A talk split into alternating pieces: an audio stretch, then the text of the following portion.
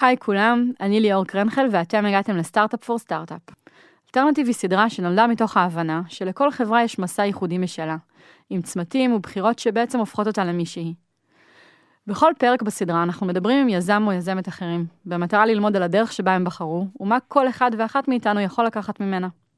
בפרק היום נדבר עם נדיר יזרעאל ויבגני דיברוב, מייסדים שותפים בארמיס. אז בואו נעשה כזה איזה זיהוי קולות. אה, נדיר, תעשה כזה שלום, שיזהו שאתה נדיר. שלום, אני נדיר. ויבגני... אה, כן, אז אה, יבגני דיברוב, נעים מאוד, כיף להיות פה. כיף שאתם פה. עבור יזמים רבים, אחד הפחדים הגדולים שמלווים הכנסה של קרנות ושותפים חיצוניים, הוא בעצם הפחד מאובדן השליטה על חברה. תכף נצלול ונבין את זה קצת יותר לעומק, אבל בקצרה אני אספר שבאפריל 2019 בעצם קיבלתם השקעה של חמישה מיליון דולר מקרן אינסייט, נכון? אה, קרן שמי שלא יודע מנהלת מעל לטריליון דולר היום. אה, ובעצם פחות משנה לאחר מכן, כבר בינואר 2020, מכרתם והעברתם את השליטה בחברה לאינסייט תמורת 1.1 מיליארד דולר. צדקתי בפרטים? בדיוק. אז היום אנחנו נרצה בעצם להבין למה בחרתם ללכת בדרך הזאת, איך נוצרה ההזדמנות, איך התמודדתם אה, עם הפחד הזה של אובדן שליטה, שלא תשכנעו אותי שלא היה שם, וגם איך בסופו של דבר המנגנון הזה לא רק שלא עצר את הצמיחה של החברה, אלא אפשר לכם לכוונן מחדש את החזון, ואפילו להמשיך ולהתפתח יותר מהר ויותר טוב כחברה. נכון? כן. זו התוכנית שלנו להיום. פיקס. יאללה, אז נתחיל? כן. Startup for startup for startup.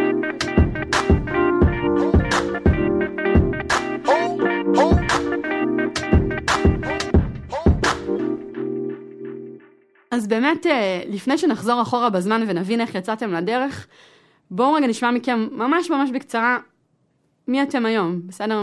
מי זאת ארמיס, אה, מה אתם עושים, כמה עובדים, כמה גייסתם, תנו לנו כזה ככה תקציר מנהלים. כן, טוב, אז אנחנו, יבגני ונדיר, המייסדים של, אה, של ארמיס, חגגנו בארמיס רק לאחרונה שש שנים, שש שנים, באמת, מסע מטורף.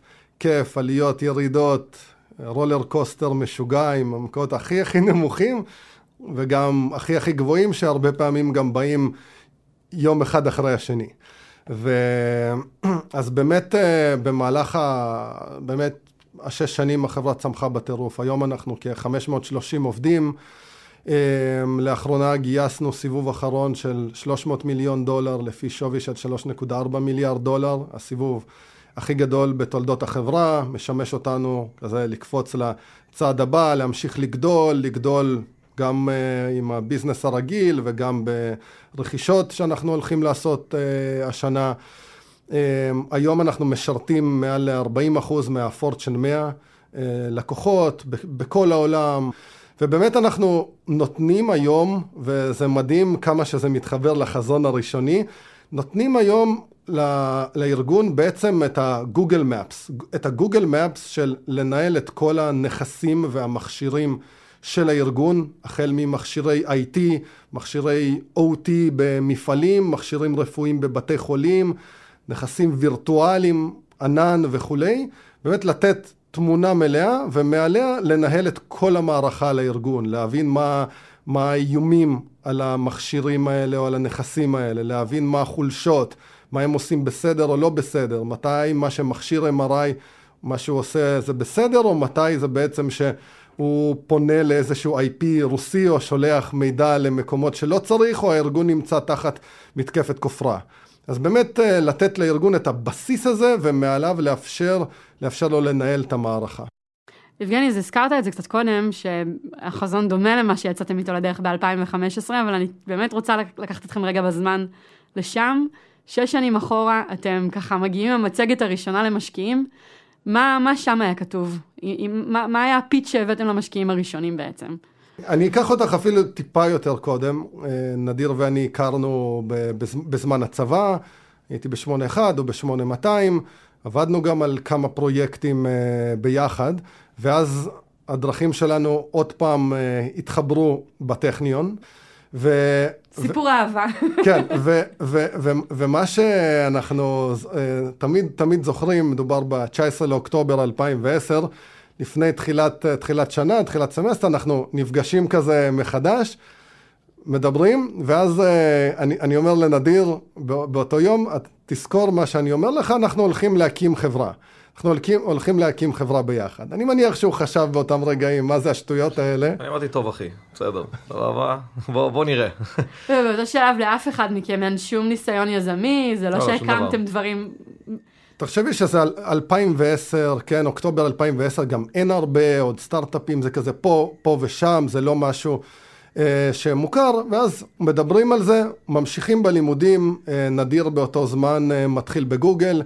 אני, אני מתחיל uh, תוך כדי לימודים בתור uh, מהנדס במלאנוקס uh, במשך כשנה וחצי, ואז uh, באמת מצטרף לחברים מה, מהיחידה, uh, ובמיוחד לראש צוות שלי ביחידה, אסף רפפורט, כבר היה גם בפודקאסט כאן, שמספר לי שטוב, הם uh, מתחילים משהו uh, מאוד מעניין באבטחת מידע, באמת מצטרף ובאמת חווה מסע, מסע מדהים מההתחלה של לימוד, אני קורא לזה תמיד ה business school הכי טוב בעולם, ובאמת כבר לקראת אמצע 2015 מתחילות שיחות עם מייקרוסופט.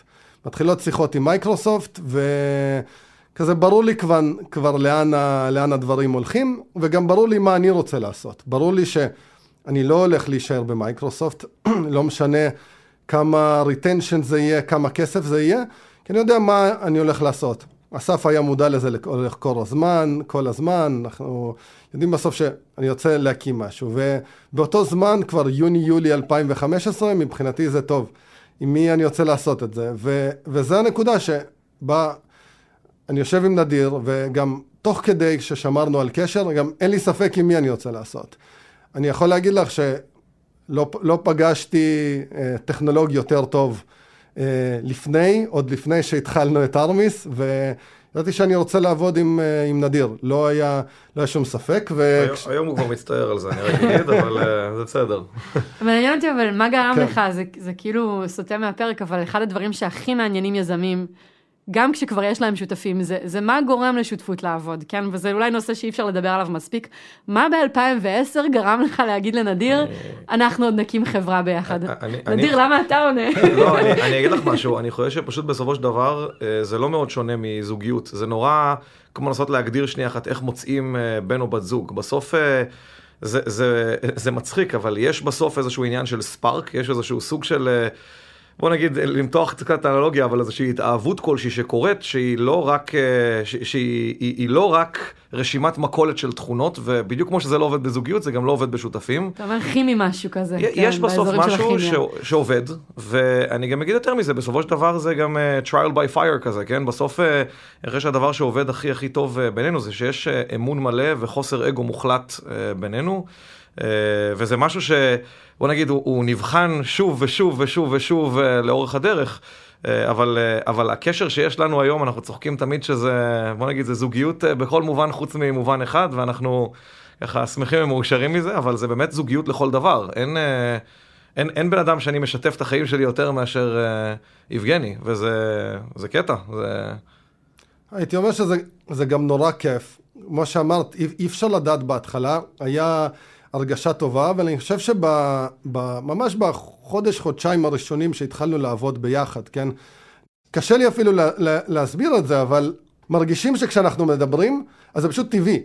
זה, זה טבעי ברמה של, נגיד, לא עולים אחד על השני על הדברים. כשמישהו נכנס, זה פשוט טבעי. אני מדבר איתך, ברור שעכשיו זה בכלל אין, אין אחרי אלפי פגישות שעשינו עם לקוחות או משקיעים, אבל כבר אז כשאנחנו נותנים פיץ' ללקוח, זה פשוט טבעי, אנחנו לא נכנסים אחד לשני, איכשהו זה פשוט זורם כזה, אנחנו מתחילים, אני קצת מציג את החברה, נדיר מוסיף איזשהו, את האספקט הטכנולוגי, אני ממשיך משם, פשוט זה טבעי, ו, ומשם זה התחיל יותר ויותר לעומק, אנחנו באים לגילי רענן, המשקיע הראשון שלנו, אז זאת סקויה ישראל, ו, והשיחות איתו זה זוהר זיספל, שמשקיע, שמשקיע גם בחברה.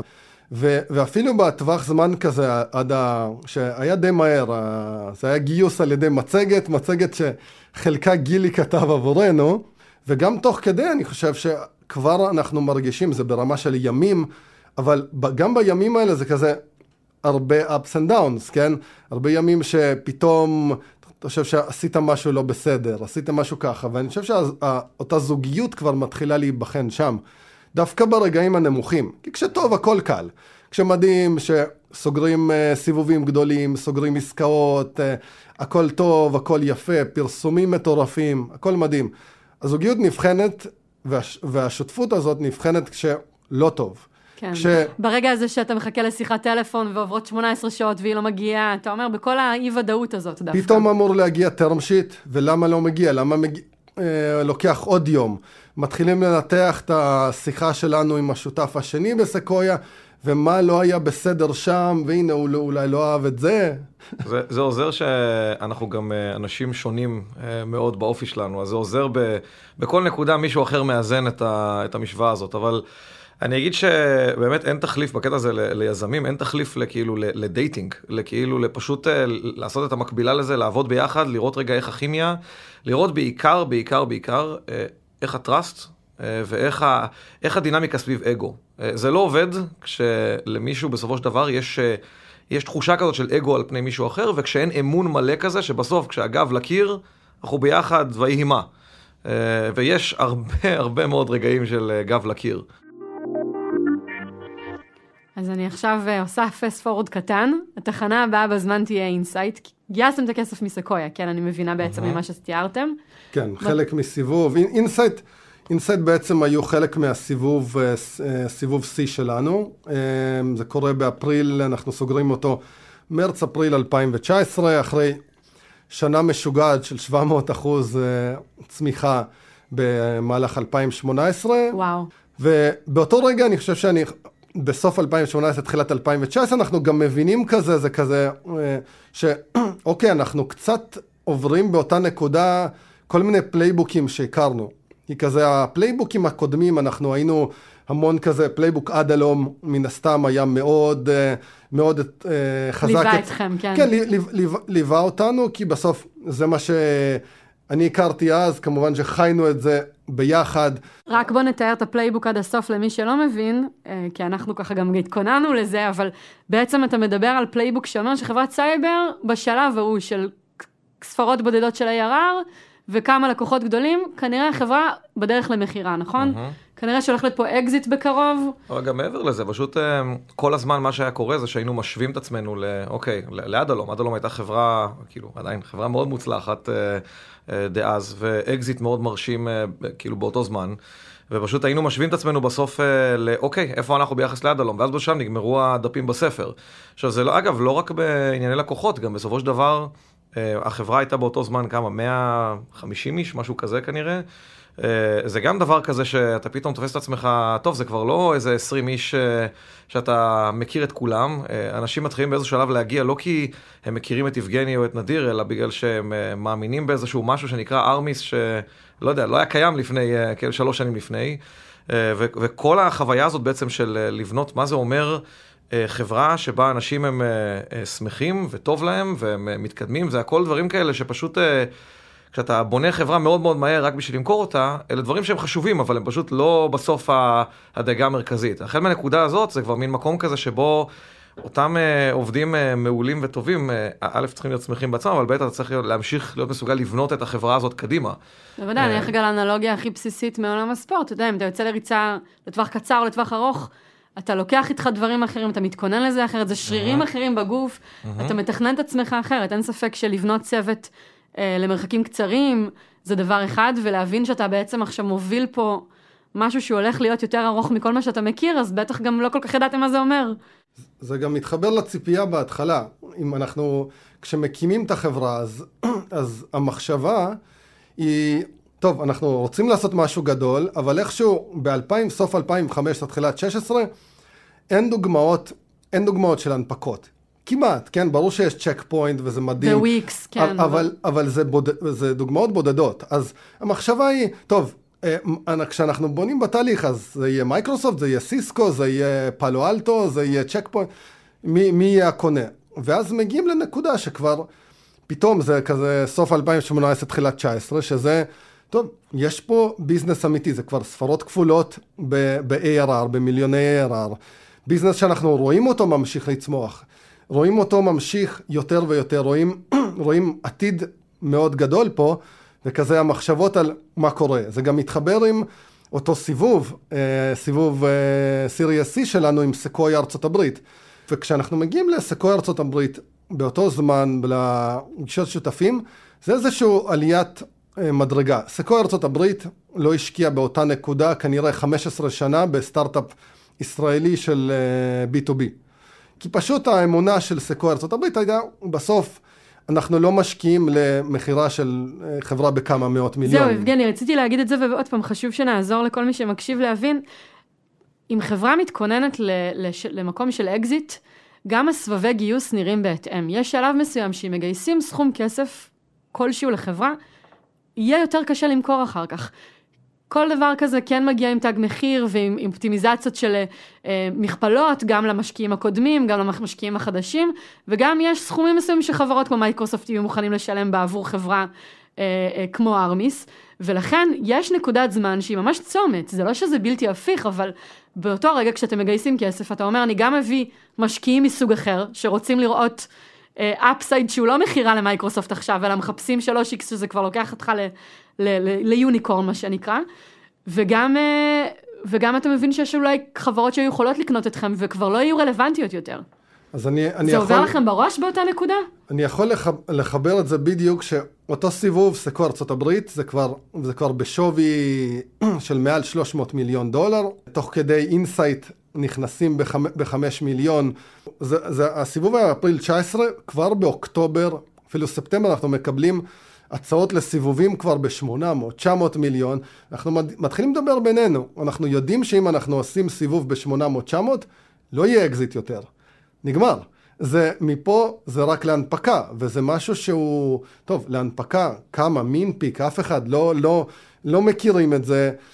יוניקורנים אין אז, זה לא קורה באותה תקופה כמעט, וזה סימן באמת אה, המון המון התלבטויות.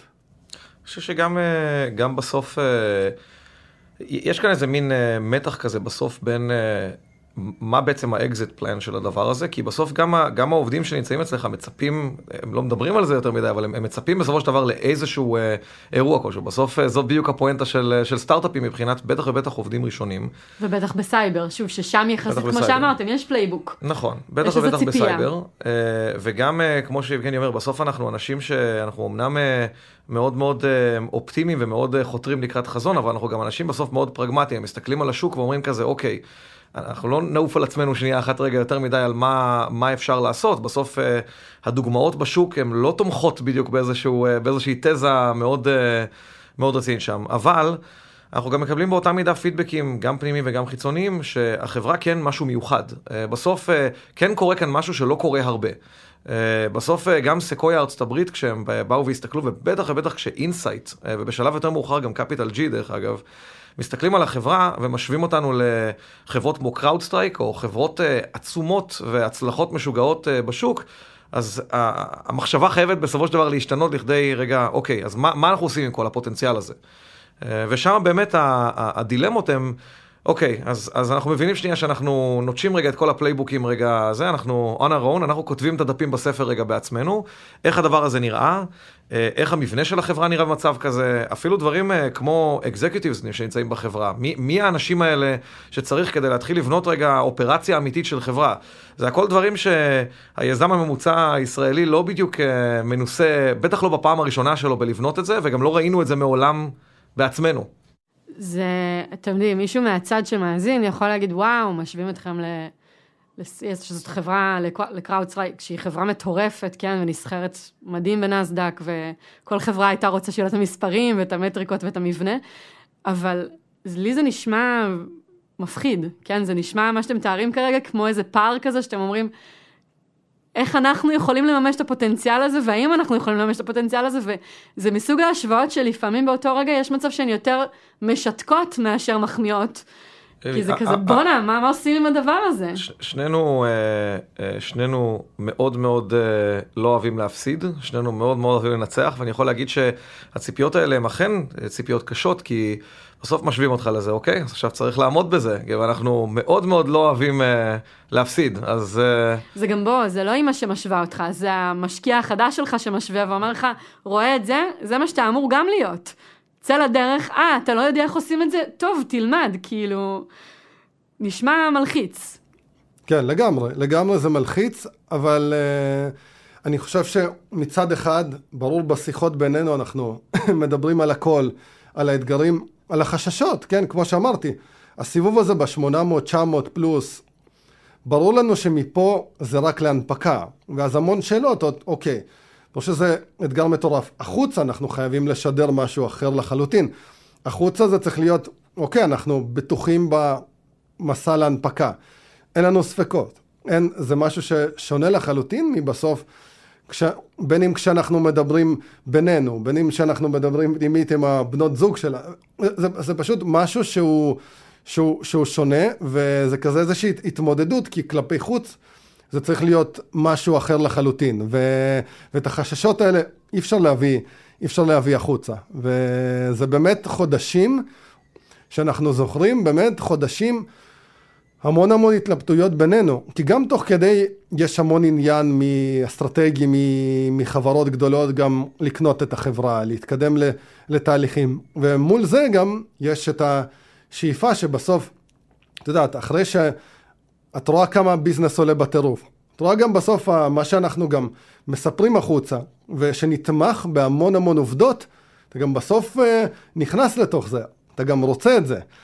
אתה גם רוצה את הדבר העצום הזה שאף אחד אה, לא, לא עשה. עוד לא השיג אותו, כן. כן. וגם אקזיט פתאום נשמע כמו התפשרות או בלימה של משהו, אתה אומר. נדיר, ציינת קודם את העובדים הראשונים, ובאמת שגם להם היה אולי איזשהו סט ציפיות, עד כמה, כמה מחז... אתם מחזיקים אותם בראש? כמה הם שיקול להמשיך? אה, את, את העובדים הראשונים מאוד. אה, אני חושב שבסוף... אה...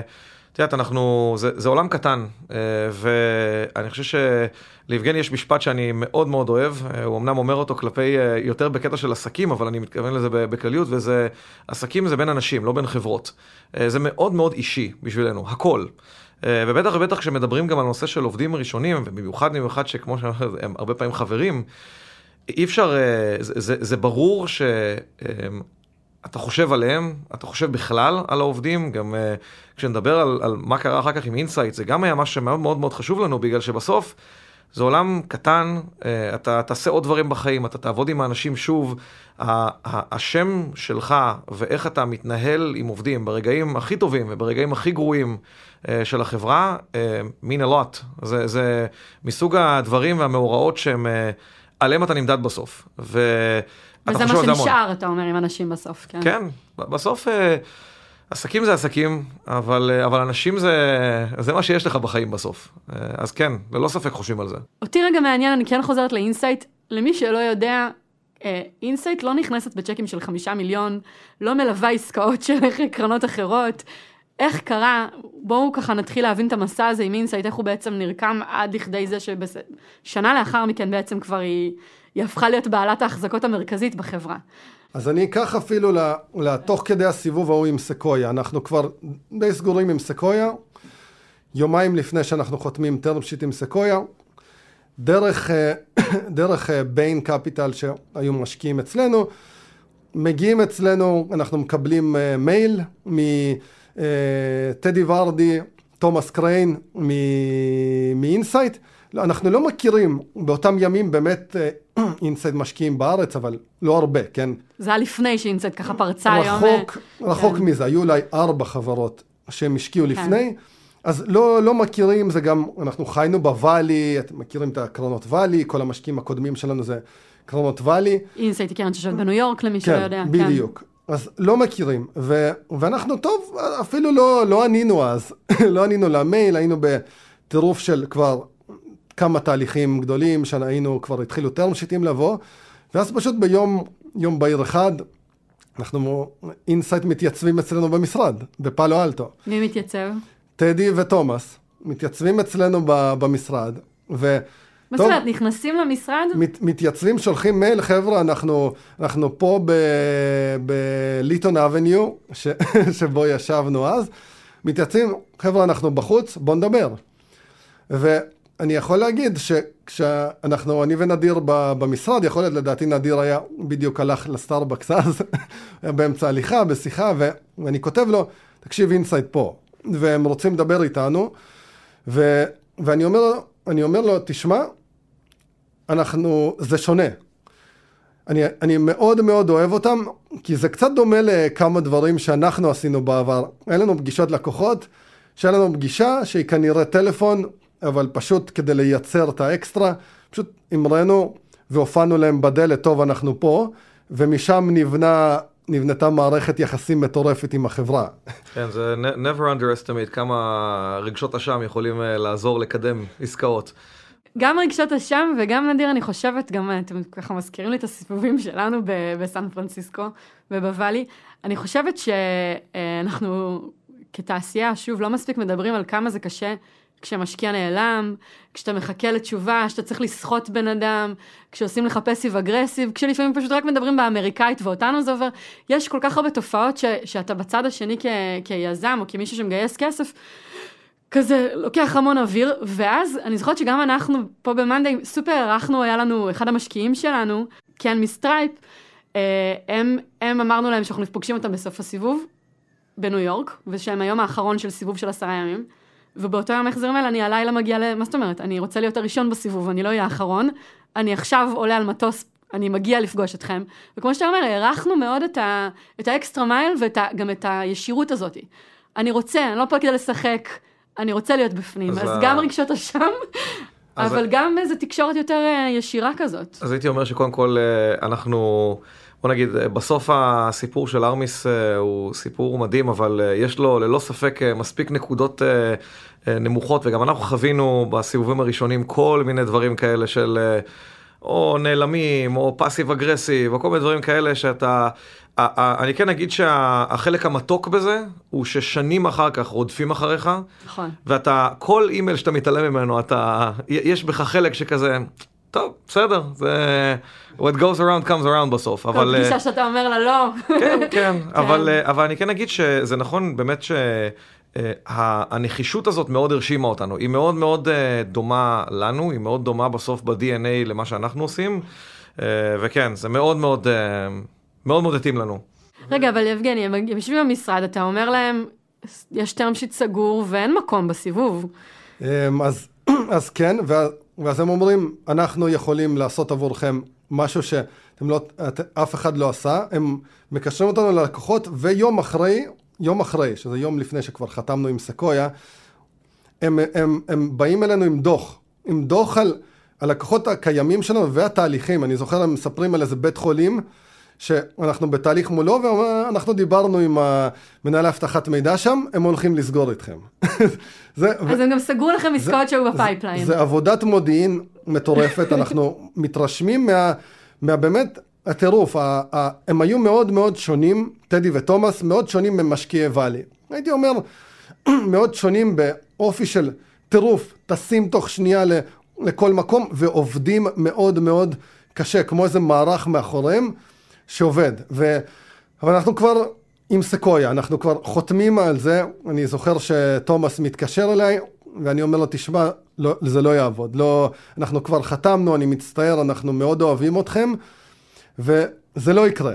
ו, ואני יכול להגיד שגם אנחנו מדברים בינינו וקצת מתבאסים. היינו כבר עם סקויה, וסקויה מדהימים, יש באמת, מקבלים board member קארל אשנבך, אגדה בוואלי. מדהים, אבל אנחנו מדברים בינינו שקצת שבאסה שאינסייט, כי אנחנו מאוד התחברנו ברמה אישית, זה קצת מאוד דומה לנו. יום אחרי, אני זוכר, אני מתעורר, אני רואה הודעות מגילי רענן, שדיבר איתו אה, בחור מדהים בשם חגי שוורץ, הוא managing director באינסייט. היום, כן. אה, אבל, אבל אז הוא כמו יועץ באינסייט עם המון המון ניסיון, לא הכרנו יותר מדי. אינסייט עדיין רוצים. חגי מעביר מסר לגילי, דרך, כאילו בסוף דרך חגי המסר עובר, אנחנו רוצים להיות בפנים, ואנחנו אומרים, ברור, אנחנו היינו מאוד רוצים אותם, אה, אם הם רוצים להצטרף לסיבוב, ואז באמת אנחנו אומרים להם, הם רוצים לשים הרבה, אנחנו אומרים להם, טוב, הכי הרבה שאנחנו נוכל לתת פה זה חמש מיליון, וזה באמת היה הצ'ק הכי קטן בהיסטוריה של אינסייט. ככה מתחילה ההיסטוריה שלנו עם אינסייט, הסיבוב נסגר. ו... הם מקצים לכם חבר board בחמישה מיליון? אין board, לא observer, כלום. ו...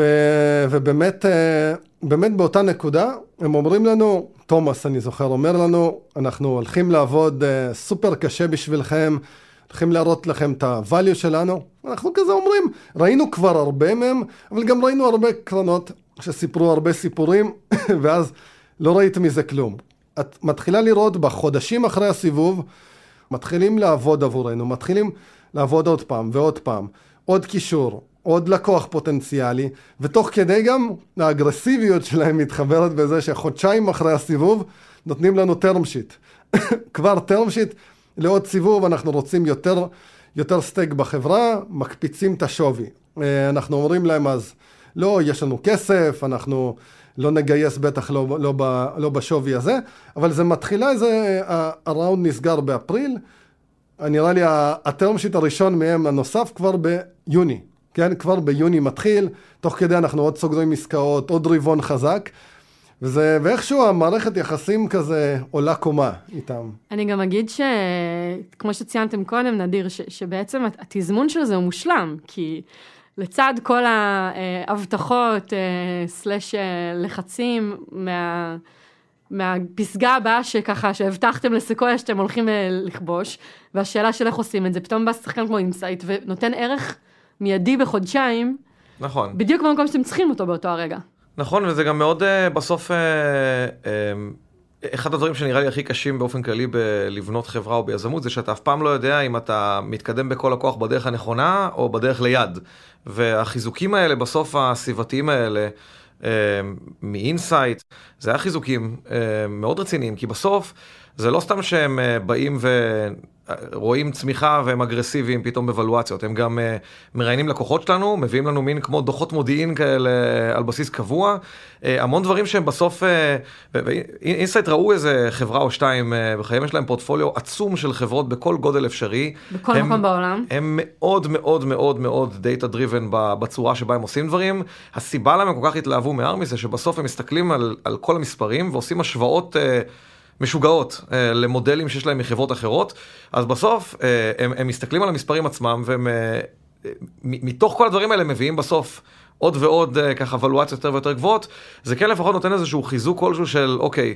אולי משווים אותם לקראודסטרייק וזה מפחיד קצת, אבל, אה, אבל לכל הפחות אה, יש כאן אה, נתונים תומכים בדבר הזה, זה לא סתם כי מישהו החליט ש... שזה ככה. כן, ו... ואז מה שקורה משם זה שבאוקטובר אנחנו סוגרים באמת רבעון, עוד רבעון שיא של החברה, צמיחה מטורפת, כמובן המשקיעים מעודכנים כזה, מייל ה board, לוגוים מטורפים, צמיחה, ו... ואז אני מקבל, אני חושב ש... לא יודע, ברמה של יום אחרי, אה, עוד טלפון מתומאס. הוא אומר, טוב, תקשיב, אנחנו רוצים, אה, רוצים לעשות סיבוב. רוצים לעשות סיבוב, לדעתי כבר התחילו לדבר איתנו תוך כדי גם קפיטל ג'י רצו לעשות סיבוב, תומאס זרק אז 700, 750, אנחנו, בדיוק הנקודות האלה שמתחילים גם המחשבות בינינו, שאוקיי, 700, 750 נגמר, הפעם הבאה שבאמת תהיה, אין אקזיטים יותר, זה הנפקה או כלום, אה, זה באמת, הייתי אומר, hall of fame או כלום, כן, זה, זה כזה העתיד שלנו, וזה מפחיד, זה, זה מפחיד. ו, זה איזה שהם נקודות, תחילת נובמבר כזה, אני זוכר אנחנו טסים מלא, כי הרבעון האחרון היה מטורף, תוך כדי חושבים על סיבוב. צד אחד סופר מחמיא, עוד איזה ש... ארבע קרנות שמו לנו term sheet ים מיידים, שם אני גם מעדכן את תומאס. תקשיב, יש פה הרבה, אנחנו ניקח פה עוד את הרבעון, והרבעון הולך להיות חזק. ואז פשוט באיזושהי נקודה, בכזה מערבולת רגשית, שלנו, מערבולת כאילו באמת אה, המון טיסות בין אירופה לנדיר טס לסינגפור לסגור עסקה, באמת טירוף. תוך כדי, פתאום אה, אנחנו, אה, תומאס וטדי פונים אלינו, חבר'ה, ג'ף אורינג רוצה לפגוש אתכם פנים על פנים. אז אנחנו מכירים אותו בתור המייסד של אינסייט, לא... לא פגשתם אותו עד אותו יום. לא פגשנו אותו מעולם, לא, לא דיברנו. כל מה שאנחנו מכירים, שג'ף אוהב להיות בניו יורק, לא, לא אוהב לבוא לוואלי. הוא בניו יורק, הוא פוגש שם את האנשים. מאז ג'ף גם אוהב לבוא לתל אביב, ואני רגע אזכיר שגם ג'ף הוא בעצם אה, יושב ב board שלנו, והוא ה chairman של מאנדיי אה, היום, וגם שיש לנו פרק עם ג'ף, אה, פרק 19 שעשינו, שזה היה ממש בתחילת הדרך, וגם באמת בנקודה לפני שאינסייט ככה עשתה הרבה מאוד השקעות בישראל, וגם שם ג'ף כבר מתאר את המודל שתכף ניכנס לתאר אותו פה בפרק, אז מי שרוצה לשמוע את הצד השני של השיחה הזאתי, יש לכם את זה מג'ף ישירות באנגלית כמובן. הוא גם, אה, הוא גם אמנם אה, יושב ראש ה board שלכם, הוא גם פיזית יושב על כיסא שלכם. זה oh. כיסא מלך, כאילו לא... פשוט לקחנו literally את העניין של chairman, ובנינו לו כיסא, כמחווה לזה שהוא ככה... זה כיסא שלא היה מבייש את Game of Thrones, באמת, ממש. איזו סגירת מעגל. כן, כן. אז אותו ג'ף, קובעים פגישה, ארוחת ערב, סטייקהאוס ממש, ממש טוב בפאלו אלטו. ג'ף, טדי, תומאס מגיעים, נדיר ואני מתיישבים, פוגשים את ג'ף, ואז uh, מגיע המלצר, טוב, זה איזה סוג יין, ואז ג'ף אומר, אנחנו, אנחנו שותים פה משהו רציני, זה בקבוק, או כאילו אנחנו ממשיכים פה בזה שאנחנו מחזיקים בארמיס אחוז אחד, או שאנחנו באמת הולכים לעבוד פה, כן? אז כזה צוחקים, זה. ו- ואז ג'ף גם מספר לנו קצת על החזון שלו עבור ארמיס. וואו. הוא מדבר על ארמיס ועל כזה הרבה יותר רחב מגם מה שאנחנו חשבנו.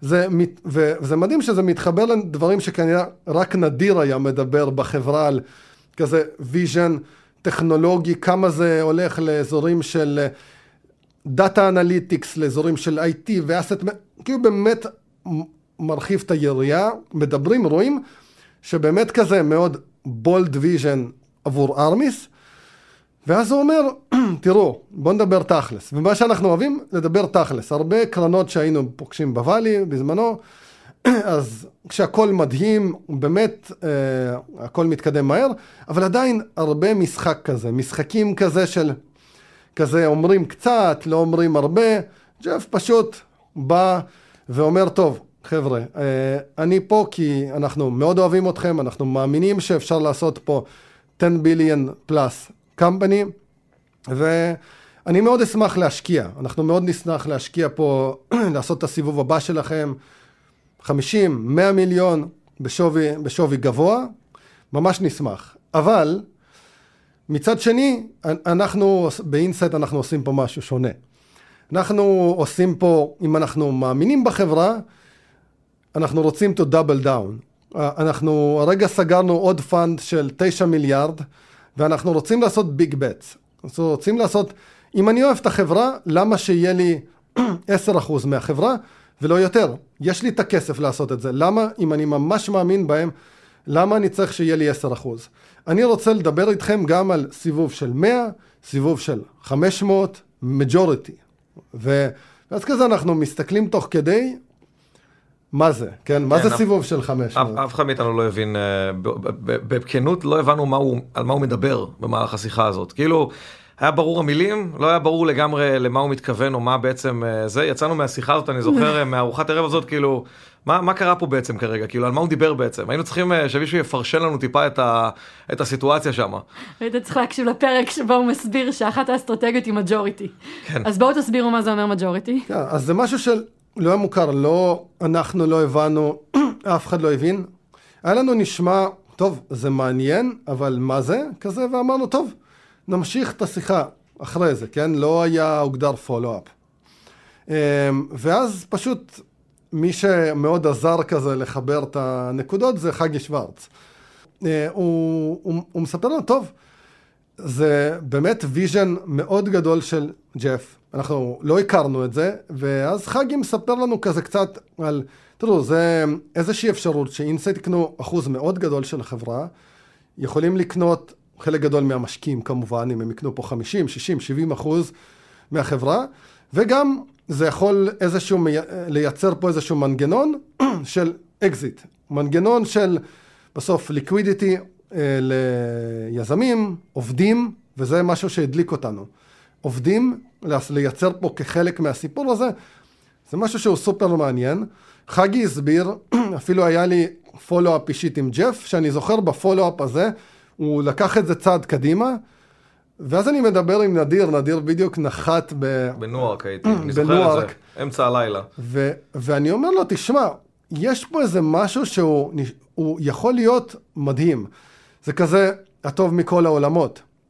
אין עוד term sheet מן הסתם, קצת מדברים על איך זה יכול להיות.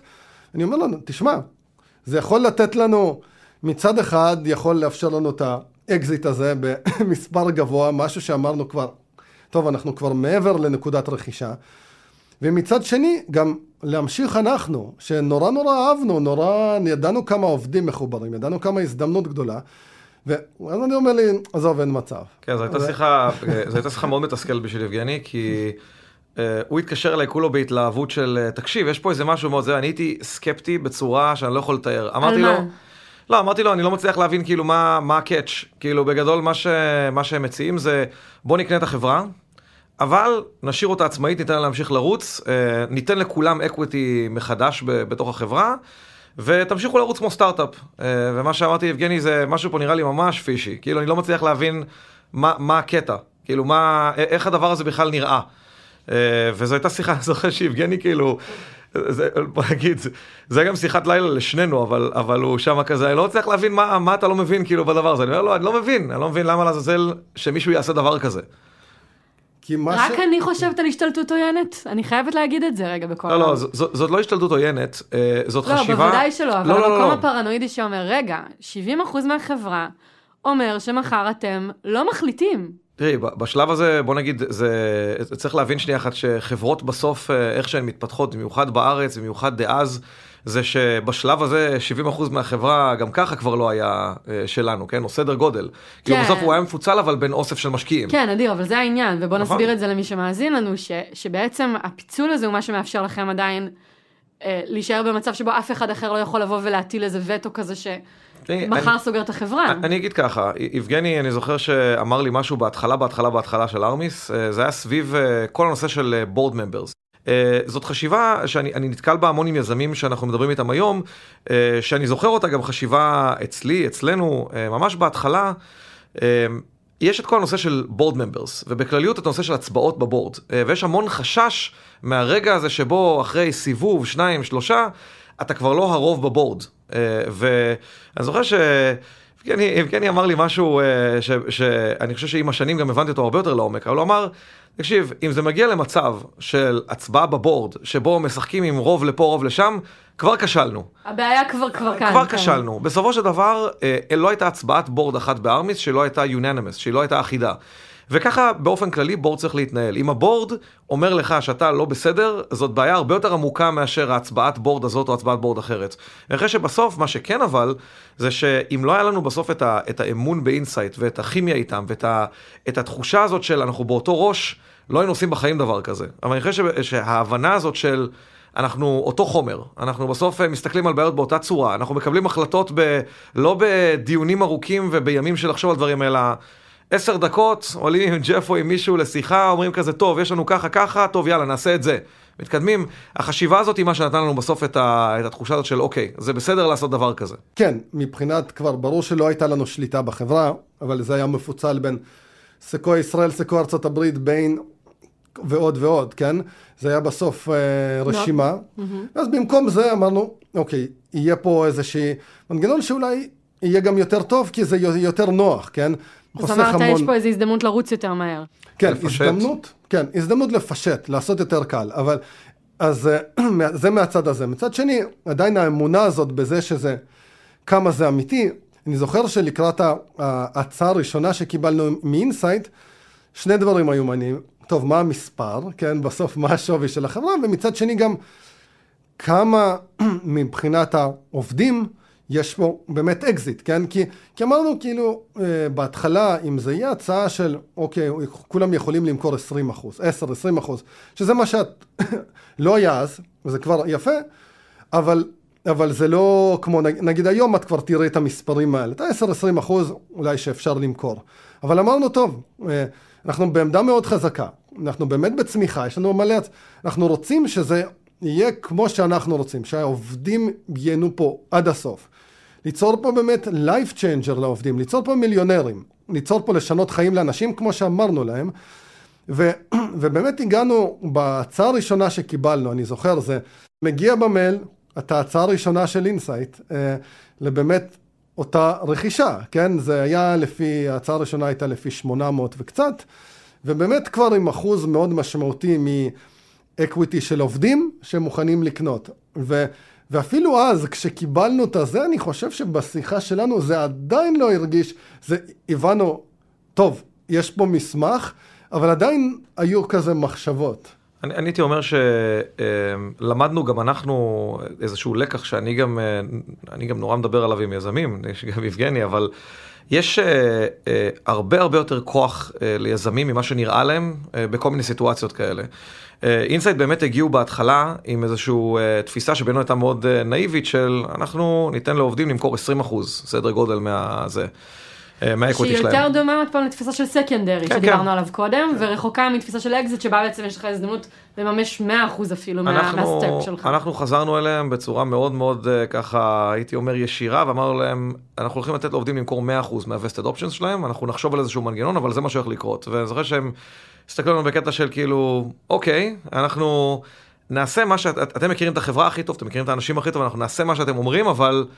אבל כדאי שזה יעבוד הדבר הזה, וכדאי שלא נמצא את עצמנו פתאום במצב שבו עובדים הולכים. הרי זה לא כמו רכישה רגילה של חברה שבה בסדר, זאת בעיה של החברה הרוכשת נקרא לזה. פה זאת ארמיס שנשארת ארמיס, היא ממשיכה לרוץ קדימה, אנחנו צריכים בסוף שאף אחד לא יעזוב. זאת אה, קנייה שמתנהג, שבעצם היא השקעה. נכון. אומרת, אז הם רוצים לוודא שכל האנשים, אנשי המפתח נשארים בחברה. וגם אנחנו מן הסתם, בסוף אינסייט אה, אה, לוקחים כאן איזשהו bet עצום על החברה ועלינו, ואנחנו רוצים בסוף להיות מסוגלים לעשות את זה, אז המחשבה פה הייתה, אבל מצד שני, שאנחנו בסוף צריכים לקום בבוקר ולהסתכל על אנשים בעיניים, ואנחנו צריכים לתת להם את החוויית הצלחה שהם מקבלים, ואנחנו יודעים שהחוויה הזאת תהיה כזאת ושהחיבור שלהם בסוף לחברה ולמה שאנחנו בונים הוא כזה, שהם יראו את הכסף הזה והם יבינו שזה... זה, זה, זה רגע בזמן, אה, והם יכולים לצאת בסוף מהדבר הזה עם הרבה הרבה יותר, והחברה הזאת יכולה להגיע גם לגבהים שבאמת לא, לא נראו כאלה. אני זוכר, אני זוכר אפילו רק שבשיחה שבה גם דיברנו בסוף עם, ה, עם העובדים על כל הדבר הזה, אמרנו להם ש... לפני, לפני היום אה, לא הייתם מאמינים שבארבע שנים אנחנו נעשה 1.1 מיליארד דולר. אה, אז עכשיו דווקא האמונה הזאת בזה שאפשר לבנות משהו שהוא 10 מיליארד דולר היא באמת, היא באמת שם. ו- וזה היה עלינו, הרבה מזה זה היה עלינו, בסוף גם חשש שלנו, כן? כי, כי בסוף אנחנו צריכים, בסוף מייצרים פה את האירוע אקזיט, ניצחון ענק, ומצד שני אנחנו ממשיכים להיות ארמיס. וזה מתחבר ל... נגיד בסוף יש, יש חששות ש... כי אני יכול להגיד שאני מכיר בהמון אקזיטים, יש כזה אפילו משפט פופולרי כזה, טוב, rest and vest. זה לא אותה מחויבות. ו- ואנחנו צריכים לייצר פה משהו לאורך זמן, וגם במוטיבציה, בעבודה הקשה. יש הבדל בסוף בין עבודה של סטארט-אפ, של טירוף, של, של באמת אה, לעבוד כמו סיירת לאורך שנים, לעומת בסוף קורפורייט שונה ומחויבות שונה, ולהמשיך לייצר את זה לאורך שנים. ולדעת לייצר את זה תוך כדי שבסוף יש פה כבר אה, אנשים עשו כסף משמעותי. בעצם יבגני אתה אומר שהצלחתם ובגלל זה עכשיו אני מבינה למה נדיר לאט לאט אני מתחילה להבין אותך יושב שם ואומר אני לא מבין את הקאץ' כי הכל פה כאילו זה הווין של הווין של הווין איפה העוגה הזאת בסוף כן אה, לא נשארת שלמה מה שנקרא אז רק לוודא שכולם איתנו מבינים, אתה בעצם אתה בא ואומר, אני מסביר לעובדים שהם מקבלים את ה upside, אבל במציאות הפיזית הקיומית למחרת בבוקר, הכל ממשיך אותו דבר. כן. רצים לאותו מקום, לכולם יש יותר אוויר בריאות, mm-hmm. אבל כאילו במשמעויות, כשמפרקים את זה, זה, זה אותו, אותה חברה, אותו brand, אותם מנהלים. לא, לא רק זה, גם אני חושב שזה מתחבר מאוד לעובדה שהיה לנו מאוד מאוד חשוב, יבגני טיפה נגע בזה, אבל מאוד מאוד חשוב שכל עובד בחברה יפגוש כסף. זה היה מין אירוע כזה שבניגוד לרכישת סיסקו וכל מיני דברים כאלה, אמרנו, לא, אנחנו רוצים בסוף שביום למחרת כולם ירגישו את השייכות הזאת. וזה אומר שגם בן אדם שהגיע אתמול, גם uh, איש QA וגם executive uh, וגם כל בן אדם בחברה חייב לפגוש פה כסף. וזה היה גם איך אירוע... איך עשיתם את זה? אז זה אירוע שגם, אה, בוא נגיד, זה דרש איזה שיחת אה, גמגום עם, אה, עם אינסייט, אבל בגדול אמרנו להם שהמנגנון שאנחנו רוצים להפעיל הוא בעצם אקסלרציה של השנה הראשונה של האופציות לכולם, גם מי שהגיע אתמול. אינסייט ככה הסתכלו עלינו שוב, בסוף זה, זה דורש לעמוד על שולחן ולהיות מסוגל להגיד דבר כזה, אבל אינסייט בסופו של דבר מאוד מאוד האמינו בחברה ומאוד האמינו בנו אישית והלכו עם הדבר הזה, אבל בסוף נתנו לאנשים את ה... בדיוק את זה. אני חושב שבסוף זה, זה הרבה bet על מה שהם ראו ומה שהם דיברו איתנו. כי בסוף יש פה המון, האמונה הזאת בנו, כי בסוף הם, הם הולכים להחזיק, את יודעת, 75-80 אחוז מהחברה, הם פה עד הסוף, כן? ובסוף זה גם מאפשר, המנגנון הזה, להיות פחות כזה nickel and diming, כזה פחות, טוב, ניתן לו קצת פחות, כזה כאילו, כמו שרכישה תעשה, בואו נמקסם על זה. מבחינתם, בסוף פה על, ה, על הכסף שהם, שהם השקיעו אז, על ה... לא יודע, 800 מיליון, הם רוצים לעשות מזה 8 מיליארד, כן?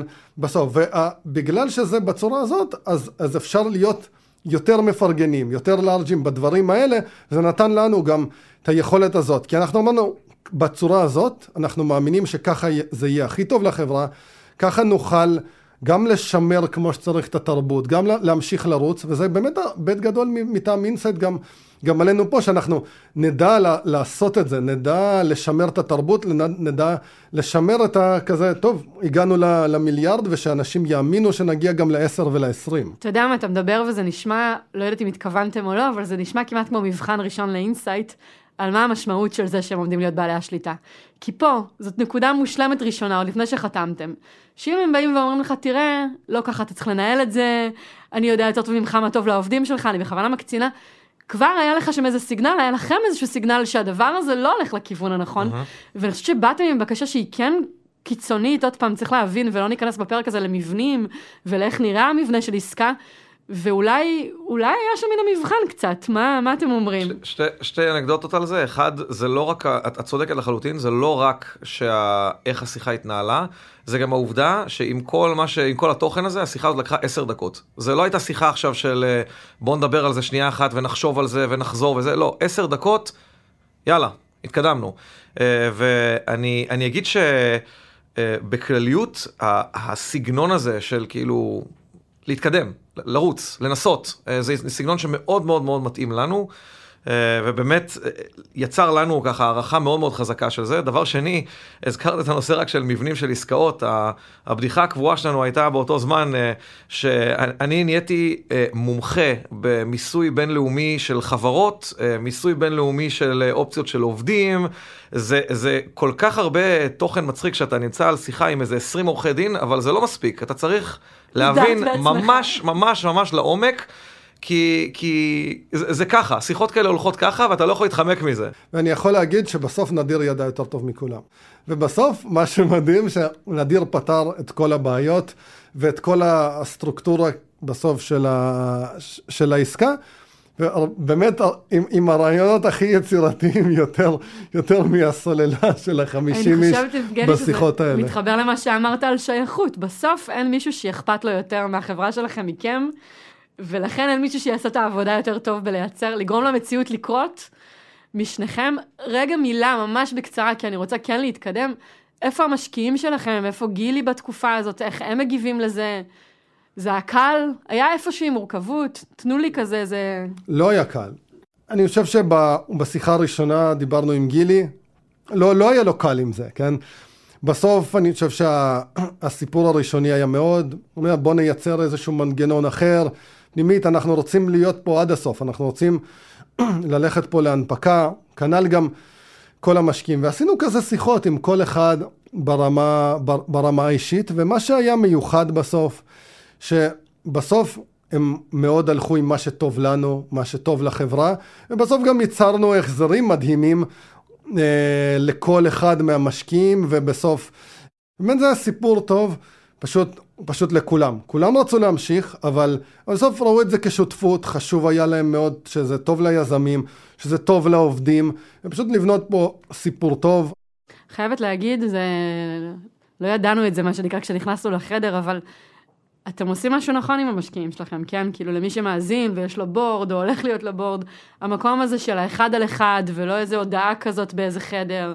ונשמע שהשקעתם הרבה מחשבה כל פעם באיך להביא את הדברים, אז אתה אומר התגובה שלו הייתה טובה, ונראה לי שגם אתם לאורך השנים עשיתם משהו מאוד טוב. כן, זה נראה לי מבחן תוצאה בדיעבד אה, מאוד חזק, כי בסוף אה, אה, זה לא טריוויאלי שכולם יהיו עד כדי כך פרו היזמים ופרו החברה, זה לא תמיד ככה, לא. במקרה שלנו פשוט באמת... היה לנו את הפריבילגיה של גם לבחור, אבל גם בחרנו בסוף באמת את, ה, את הפן האנושי הזה, את מי בדיוק כזה. זה לא תמיד היה ההצעה הכי גבוהה, זה לא תמיד היה ככה המשקיע הכי נוצץ, זה אבל היו אנשים שבסוף ידענו שאנחנו יכולים לשבת איתם אה, בחדר ולנהל שיחות כאלה. אחרי שגם אגב מבחן תוצאה בדיעבד הוא שאנחנו נשארנו בקשר מאוד מאוד טוב עם כל, ה... אה, עם כל המשקיעים, אנחנו עד היום מדברים איתם על בסיס קבוע, אה, וזה משהו שמלווה אותך. אנחנו נפגוש את האנשים האלה כנראה עוד במהלך חיינו. שנתיים אחרי, נכון, אנחנו ממש שנתיים וקצת אחרי, מה, מה התוכניות, מה התאפשר, מה השתנה?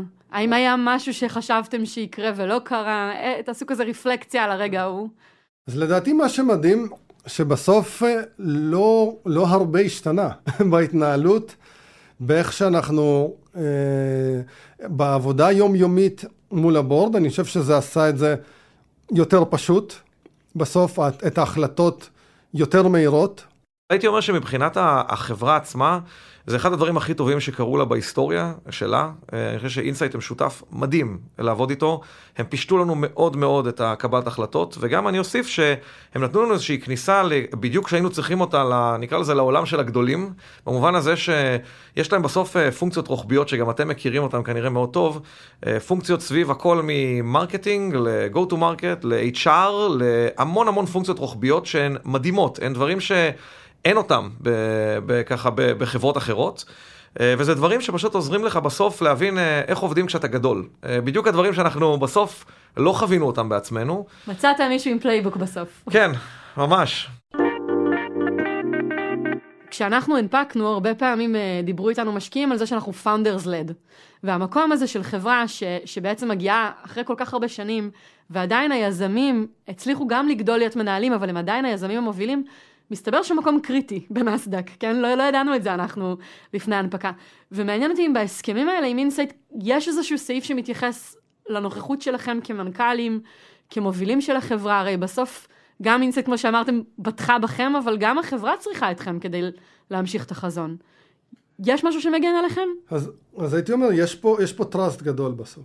בסוף יש פה המון המון המון trust, ואני לא חושב שהדבר הנכון הוא... הוא לעשות אם היה באיזשהו הסכם, טוב, חמש שנים עכשיו אתה לא זז. זה לא הדבר הנכון. כי אם אתה, אם אתה לא נהנה, וזה לא ה passion הגדול, וזהו, אתה גם לא הבן אדם המתאים להיות המנכ"ל, או ה-CTO, או, או כל תפקיד אחר. והיכולת לעשות את זה יחד איתנו, בהובלה שלנו, זה לאורך זמן, אני חושב שזה הטראסט הגדול הזה של אינסט, של ג'ף, בסוף, ברמה האישית, בנו, שאנחנו פה להמון שנים. את ה... בסוף הרצון שלנו והאש הזאת שיש בנו, להמשיך לנצח ולהמשיך אה, בסוף להוביל את החברה לגבהים חדשים, להתרחב, להיות בסוף אה, עוד ועוד הישגים, בסוף זה שם, וזה לדעתי גם הדבר הנכון, וזה לא באמצעות... מנגנון אה, שמקבע מנגנון, משהו. כי זה פשוט, כי, כן, כי זה פשוט לא עובד. כי בסוף אם, אם מישהו מונע מהסכם, או מאפילו כסף, אפילו מאיזה לוקאפ של כספים שיהיו, זה פשוט לא נכון, כי ה-value לחברה, ה-value הבאמת גדול זה כשאנחנו רצים ועובדים 20 שעות ביממה ולא רואים בעיניים ועושים הכל כדי לנצח. זה, זה לא מגיע מאיזשהו לוקאפ של כסף או של אין ברירה להישאר, זה לא עובד כך. אתה יודע, אתה מדבר, הסטודנטית לפסיכולוגיה שבי עוד פעם קופצת, ובסוף אתה אומר, המוטיבציה היא רק אינטרינזית. כל שאר הדברים, זה עושה גוד טיים, זה עוזר לישון בלילה, אבל אף אחד לא קם בבוקר, לא בשביל סעיף בהסכם, אתה אומר, נכון. ולא בשביל הכסף. והריצה הזאת, אם אתה אומר, אם היא לא תגיע מהאש הפנימית, היא לא תגיע משום מקום אחר, וזה ההסכם עם ג'ף, לא שום הסכם בדיוק, אחר. בדיוק, בדיוק. התחלנו עם חזון, ואולי נסיים ונסגור את הפרק גם עם חזון, כי נשמע שככה, נדיר אמרת את זה ברמה המבנית, התחלתם פום סקרץ' פתאום באמצע הדרך, אבל נשמע שיש עוד הרבה לאן, אז, אז מה החזון שלכם היום? אני חושב שאנחנו אה, נמצאים בתוך אה, שוק או בתוך תחום שאחת לעשר שנים בערך עובר שינויים תהומיים. אה, לא רק שוק ה cyber security, שוק ה-IT באופן כללי. חברה היום מול חברה איך שהיא נראית מבחינת תשתיות לפני עשר שנים, זאת חברה אחרת לחלוטין. וזה מייצר מין תהליך קבוע כזה שבו כל הזמן צריך סוג של להמציא את הגלגל מחדש, לייצר בעצם... אה, כלים חדשים, תשתיות חדשות, אה, דברים שבעצם יתמכו בארגון כשהוא צומח. כי בסוף את ציינת לגבי עובדים, הקטע הזה של שליטה וכמה שליטה שבסופו של דבר היא חשובה, קשה מאוד להרגיש תחושה של שליטה כשאתה לא רואה את הארגון שלך, כשאתה לא מבין על מה אתה בכלל מסתכל. כשאתה רק חושב, יש כל כך הרבה דברים שקורים מסביבי ואני אפילו לא יודע איך הארגון שלי נראה. להביא את התחושה של השליטה הזאת חזרה לתוך ארגון, לאפשר לו בעצם בסופו של דבר לראות הכל, זה בסוף החזון שלנו. ולהיות מסוגלים לעשות את זה בסופו של דבר אומר אה, להבין רגע אחד ש... וזאת איזשהו, איזשהו maturity שאנחנו עוברים גם כחברה, זה להבין שנייה שלא את הכל אתה תבנה בעצמך, אה, חלק מהדברים אתה תחבור לחברות אחרות, אה, חלק מהדברים אתה תקנה, או אתה בעצם תוסיף יכולות פנימה לתוך החברה, אבל בסופו של דבר אתה תבנה את הפלטפורמה שמעליה מנהלים את המערכה הזאת של הסייבר הארגוני, בצורה שהיא בטוחה, בצורה שמאפשרת לך לגדול ולהצמיח את המפה הזאת כמה שאתה רק צריך, ולא לפחד. כן, אני, אני אוסיף באמת, אה, אין פה יותר טוב לתאר את החזון לחברה מאשר נדיר, אבל באמת ברמה האישית שאם אם זה, אם זה לא היה עם נדיר, זה פשוט כאילו לא, לא היה אותו לא כיף, גם לא היינו מגיעים לזה, וזה שזה ביחד וממשיכים ביחד את, ה, את הזוגיות המיוחדת הזאת, זה, זה מה שהכי כיף פה. לא, נדיר, אני לא אתן לך הזדמנות להגיד שגם אתה לא היית עושה את זה בלי יבגני. אה, לא תתני לי, זה נכון, מה לעשות, אבל אה, הבדיחה הקבועה שלנו זה תמיד אה, לפני כל סוף כל רבעון. יבגני, יבגני עובר אה, רכבת הרים רגשית אה, קשה, ואני כל פעם, אה, כל פעם הוא, אני רואה איזה הודעה ממנו בבוקר שכזה, אני לא מאמין שקרה א' וג', ואני אומר לו, אל תדאג, יש עוד רק 17 עליות ומורדות לפני, את יודעת, שנגמר השבוע הקרוב. אני ככה עוזר, עוזר ככה לקרקע ולהחזיר אותו שנייה אחת רגע למציאות. לייצב את זה רגשית, כן. בדיוק. בסוף אני חושב שזה מצחיק, אבל זה עבר מאיזה מין מצב כזה שבו לפני איזה שנתיים שלוש עוד היינו אומרים כזה, מה באמת, CrowdStrike להיום כזה מין תחושה כזאת של... בוא'נה, זה יכול לקרות, הדבר הזה. זה יכול לקרות, ואנחנו צריכים לעבוד בשביל זה קשה, אבל זה עלינו להגיע לשם. זה כבר לא פונקציה חיצונית. אני אסכם ככה מהזווית שלי, אני אגיד לכם שהיה מאוד מעניין ללמוד דרככם, שמבנה של חברה ועסקה הוא בסך הכל בא לשרת משהו. ואני חושבת שמה שמאוד אהבתי לשמוע היום זה שהיו לכם כל מיני, בצ'קליסט, דברים שהייתם רוצים להשיג. וכשראיתם את העסקה הזאת, פשוט אמרתם, זה עוזר לנו להשיג אותם. ואז כל הבולשיט, שוב, סליחה על השפה, אבל כל הבולשיט נעלם ומתמוסס כשאתם יודעים לאן אתם רוצים להגיע. ואולי באותם תנאים עם, עם רצונות אחרים ושאיפות אחרות לא הייתם לוקחים את העסקה הזאת, אבל לא מפחד, אלא מפוקוס, מהבנה שזה לא הדבר הנכון לכם. ואני חושבת שזה שיעור מאוד חשוב לכל יזם ויזמת שמובילים חברה. לא מה זה אומר ולא מה, מה, איך זה נשמע, אלא האם זה מקדם אתכם למקום שאתם רוצים להגיע אליו? ואם כן, אז באמת ניצחתם. אז נשמע שאתם על מסלול אה, מרגש. אני יודע אה, שאמרת לא לגעת בשולחן, אבל... אה, touch wood. כן. עכשיו אפשר. זה חשוב, זה חשוב, כן. בעזרת השם. כן, אמרתי, בדרך, בדרך. חמסה חמסה. ותודה רבה על הזמן שלכם פה. תודה לך. תודה, היה ממש כיף. תודה שהאזנתם. Startup for startup for startup.